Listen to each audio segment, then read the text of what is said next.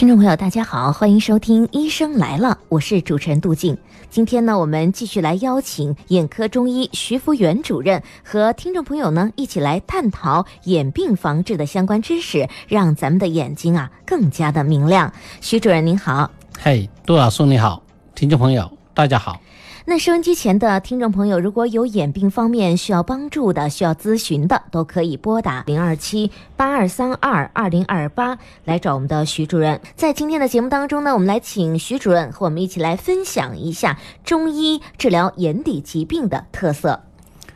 好的，因为有很多的眼病患者对这个中医治疗方面呢不够了解，嗯，甚至有些患者 去看病的时候，有一些医生说：“哎，中医治不好病的。嗯，”呃，说明也很多呃患者，包括有一部分的医生，特别是西医方面的医生，对中医治疗这个呃疾病啊，啊、是一知半解，甚至是一无所知的。嗯，中医治疗这个眼病啊，它有几个特点，有四个方面。第一个就是整体观念，整体观念，对整体观念呢，就是有个大整体，有个小整体。大整体就是说天人合一，嗯就是说这个人的生命活动，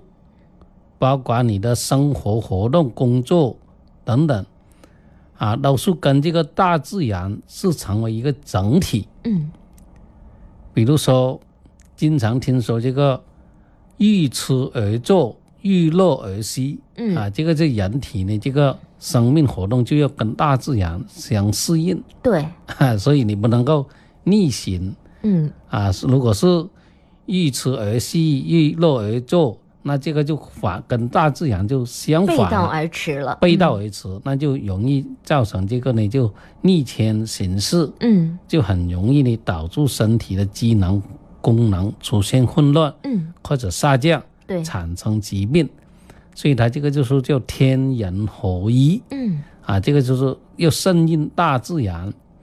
还比如说像那种的春夏秋冬嗯啊，这个人这个叫什么春生、夏长、秋收、冬藏，嗯那么这个人体是适应这个大自然的四季嗯，对，啊，所以呢，它这个在饮食方面呢，也必须跟大自然是同步的。嗯啊，春天啊，吃一些这些，呃，补养，吃冬春补养，嗯对，补要阳施气肥的了，嗯是，让它长对，啊。然后呢，到夏天啊，就春生夏长嘛，嗯它还在长，所以上夏天呢，要吃一些那些，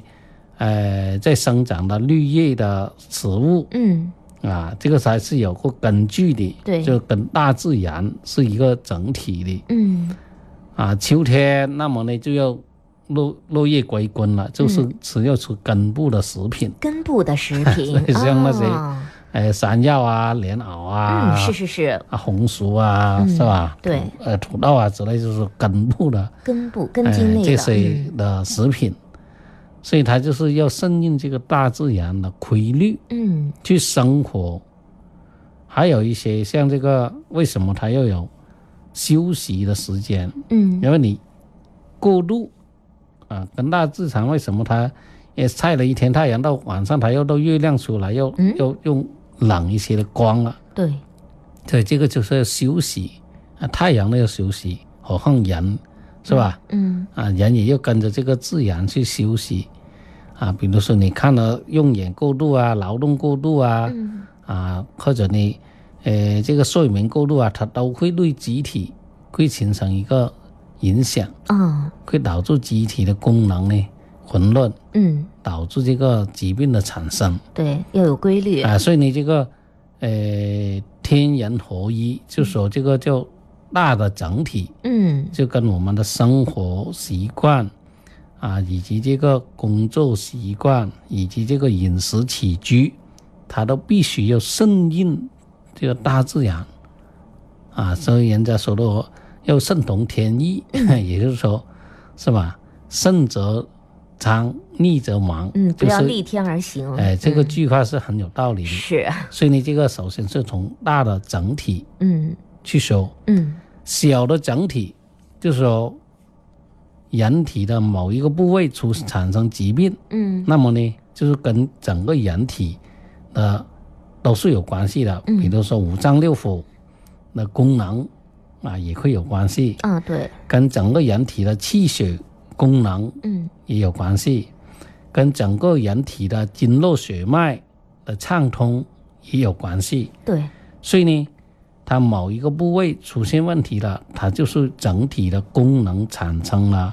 变化，嗯出现了衰退或者不平衡，嗯导致局部出现了这个呃疾病的产生。嗯比如说啊、气滞血瘀嗯，气滞血就是瘀，气血功能失调了，啊、嗯经络血脉不通了。对，那这个气滞血瘀如果瘀在心脏，心脏那就会心梗。嗯啊，瘀到脑部就会脑梗，嗯，啊，淤到眼睛就会出现眼底的血一管些阻病塞变啊，啊，所以它这个看你淤在哪里对，啊，所以它这个就是这个一个人体的一个功能嗯啊，产生了一种病变，啊对，所以它都是有关系的，比如说眼睛的功能啊，有循环功能、嗯代谢功能啊、免疫功能、调节功能以及细胞的修复功能。嗯它是每天都是在变化的嗯啊。这些功能就跟本身跟身体的功能就是联系在一起，这个是一个整体嗯，啊，所以说成为一个整体观念。对，所以呢，你眼睛的病就跟脏腑机能啊、跟气血功能、跟经络血脉的功能嗯都是呢息息相息关的，息相关的，啊所以我们不能够分开的。是是是，所以它这个中医就是从调理脏腑机能，嗯啊，补充气血功能，调整这个呃，疏通这个经络血脉功能。那么呢，这眼部的功能就跟着得到提高恢复。啊对，那眼部的功能一恢复，那么眼部的病理状态呢就会出现改变，嗯从而呢把这个疾病呢，呃，治愈恢复。所以它这个中医的第一个特点就是这个整体观念。嗯